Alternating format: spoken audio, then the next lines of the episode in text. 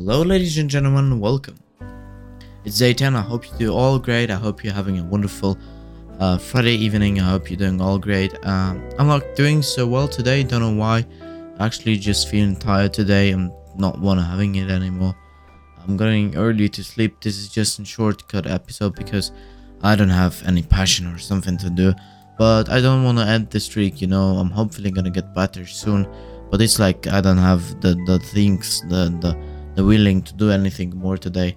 I'm just fucked up. I'm completely fucked up. Life is pretty upside down right now. It's it's not how it should be or how it can be. I, I don't know. I cannot even explain.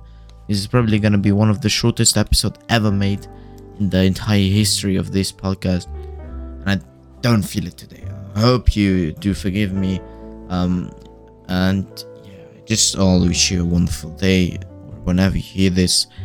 And yeah, hear you tomorrow. Then it's gonna be day 11. Hopefully, I get some more willing and some more passion to do it again. I don't know. Today is not my day, but thank you for understanding. Bye.